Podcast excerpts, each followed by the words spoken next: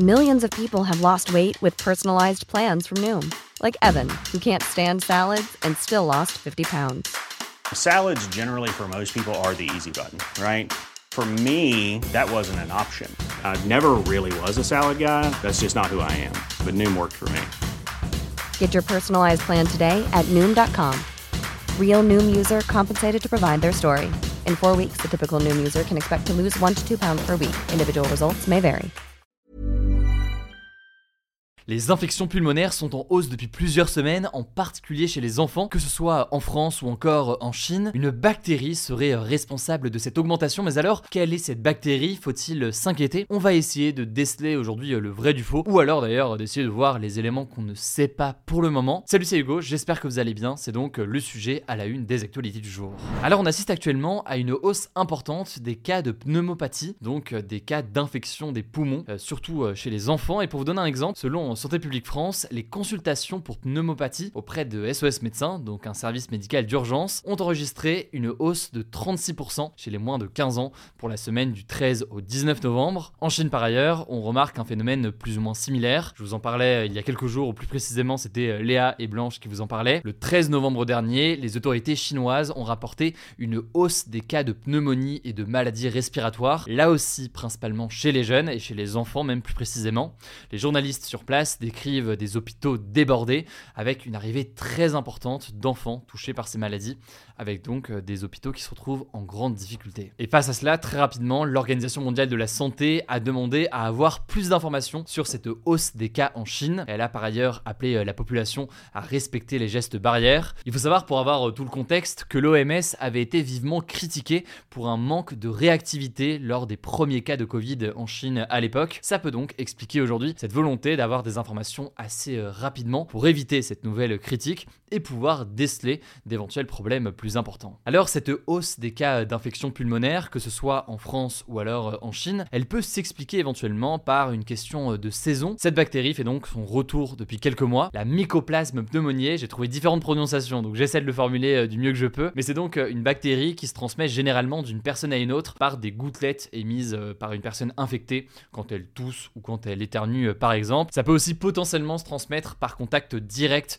Euh, typiquement, si quelqu'un eh bien, a justement cette bactérie dans les mains, serre la main de quelqu'un d'autre et que cette personne ensuite va se toucher par exemple le visage. Et il faut savoir qu'on peut détecter cette bactérie chez les patients grâce à des tests PCR ou à des analyses de sang. Alors, le délai d'incubation, donc le délai d'incubation, c'est la période entre l'exposition à la bactérie et à l'apparition des premiers symptômes. Ce délai, il est d'environ deux semaines, ce qui en l'occurrence est assez long, c'est plus long par exemple que pour le Covid. Les symptômes, ils ressemblent à ceux d'une pneumonie classique, donc de la fièvre, des maux de tête, une toux, des éternuements, de la fatigue, des douleurs musculaires et dans les cas les plus sévères, des difficultés respiratoires. Et attention, il faut quand même noter que les cas graves, ils sont assez rares. C'est d'ailleurs assez peu probable de mourir de cette bactérie selon euh, les virologues. C'est donc une bactérie qui touche aujourd'hui surtout les enfants et d'ailleurs, il faut savoir que cette bactérie était même la deuxième cause de pneumonie la plus fréquente chez les enfants avant la pandémie euh, de Covid. C'est donc pas une nouvelle bactérie ou quoi que ce soit, c'est donc une bactérie qui est déjà connue des médecins et des scientifiques. En général, elle vient sous forme de vagues tous les 3 à 7 ans en moyenne, mais cela dit, les médecins et les scientifiques en France estiment pour la plupart que eh bien, les cas et la hausse aujourd'hui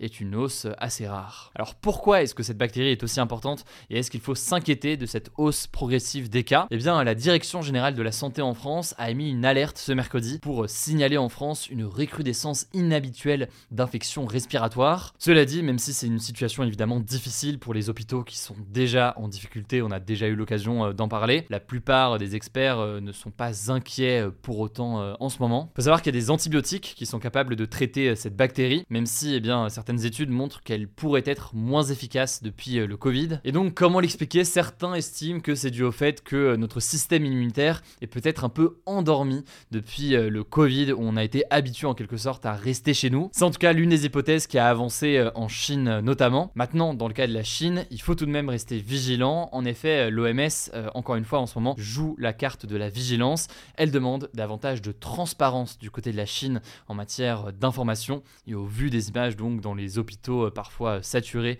ou en grande difficulté euh, dans certaines villes, pour s'assurer que ce n'est pas autre chose entre guillemets que cette bactérie. Bref, voilà donc pour ce que l'on sait aujourd'hui. Ça me semblait important de faire un petit point là-dessus parce que j'ai vu beaucoup de questions passer ces derniers jours. Je vous laisse avec Blanche pour les actualités en bref et je reviens juste après. Merci Hugo et salut tout le monde. On commence avec cette actu. Les bombardements ont repris à Gaza ce vendredi matin après une semaine de trêve humanitaire. Les deux parties n'ont en effet pas réussi à prolonger de nouveau la trêve. En Israël, plusieurs sirènes d'alerte à la roquette ont retenti. Côté palestinien, au moins 109 Palestiniens ont été tués dans des bombardements israéliens à Gaza depuis ce matin, selon le ministère de la Santé de Gaza, contrôlé par le Hamas. Le haut commissaire de l'ONU pour les droits de l'homme, Volker Turk, a qualifié ce vendredi la reprise des combats à Gaza de catastrophique. Au total, pendant la trêve, 80 otages étrangers et israéliens et 240 Palestiniens détenus dans des prisons en Israël ont été libérés. Dans les deux cas, il s'agissait majoritairement de femmes, d'adolescents, voire d'enfants pour les otages à Gaza. 145 otages étrangers et israéliens sont toujours détenus par le Hamas à Gaza. En tout cas, les négociations pour une nouvelle trêve se poursuivent à l'heure où je tourne. On vous tiendra au courant. Deuxième actu, toujours au Proche-Orient, deux Palestiniens de 8 et 15 ans ont été tués ce mercredi par l'armée israélienne à Jenin en Cisjordanie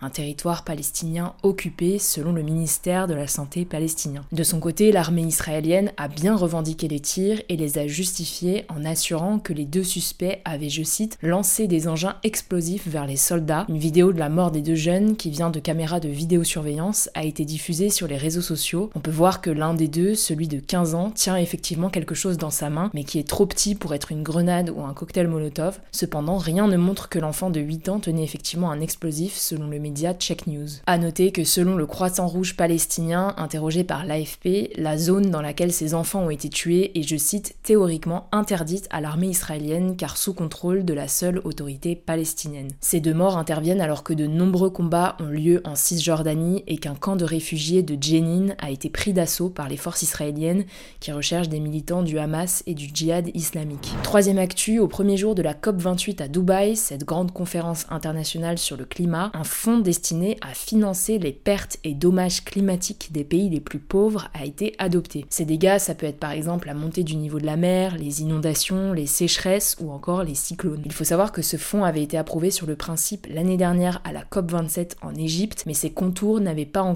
été vraiment définis. Alors on ne sait pas pour l'instant combien d'argent ça va représenter, il y a eu des débuts de promesses, 245 millions de dollars pour l'Union européenne, 100 millions de dollars pour les Émirats arabes unis, 10 millions de dollars pour le Japon, 17,5 millions de dollars pour les États-Unis. Cependant, ce fonds est loin de faire l'unanimité. Déjà, il n'y a pas d'obligation pour les pays émetteurs de gaz à effet de serre d'y contribuer. Ensuite, il n'y a pas d'objectif financier à atteindre, ce qui veut dire que chaque pays met ce qu'il veut.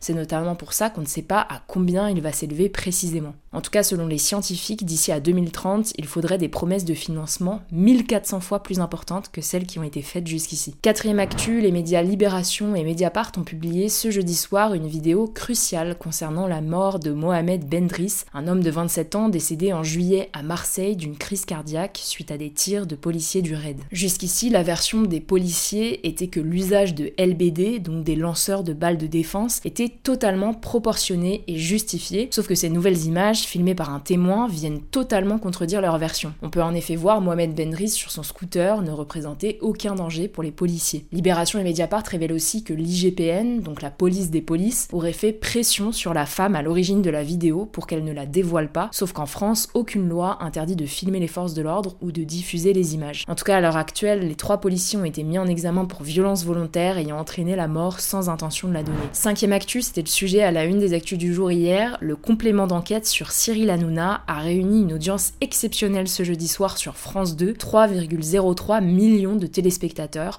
un record pour l'émission. Pour vous donner une idée, ça signifie que 32,9% des personnes qui regardaient la télévision hier ont choisi de regarder l'émission. Ce chiffre monte même à 52,2% pour les 15-34 ans. Alors de son côté, Cyril Hanouna a réagi sur X déclarant, je cite, Voilà la seule chose qu'on retiendra de cette enquête merguez en parlant des audiences. Sixième actu, la Cour suprême de Russie, qui est la plus haute autorité judiciaire du pays, a décidé de bannir pour extrémisme ce jeudi ce qu'elle estime être le mouvement international LGBT. Cette décision fait suite à une requête qui avait été déposée il y a quelques semaines par le ministère de la Justice russe. Concrètement, ça va permettre au gouvernement d'ouvrir la voie à des poursuites judiciaires et des peines de prison contre les personnes homosexuelles et les militants qui défendent leurs droits en Russie. En effet, dans la loi russe, une condamnation pour activité extrémiste peut être punie de 12 ans de prison et une amende pouvant aller jusqu'à 8 800 000 roubles, l'équivalent de 8 000 euros. Avec cette nouvelle restriction des minorités sexuelles, les défenseurs des droits humains estiment qu'il pourrait y avoir une nouvelle vague d'émigration. Enfin, dernière actu, le Népal, un pays d'Asie situé entre l'Inde et le Tibet, a reconnu pour la première fois le mariage d'un couple LGBT+.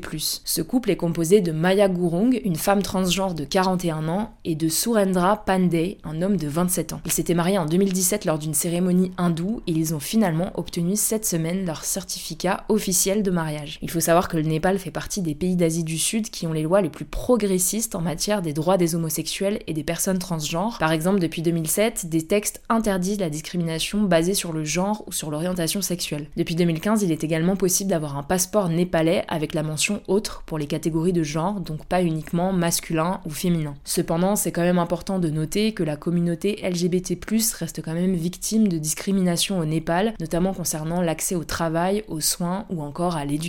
Voilà, c'est la fin de ce résumé de l'actualité du jour. Évidemment, pensez à vous abonner pour ne pas rater le suivant, quelle que soit d'ailleurs l'application que vous utilisez euh, pour m'écouter. Rendez-vous aussi sur YouTube ou encore sur Instagram pour d'autres contenus d'actualité exclusifs. Vous le savez, le nom des comptes, c'est Hugo Décrypte. Écoutez, je crois que j'ai tout dit. Prenez soin de vous et on se dit à très vite.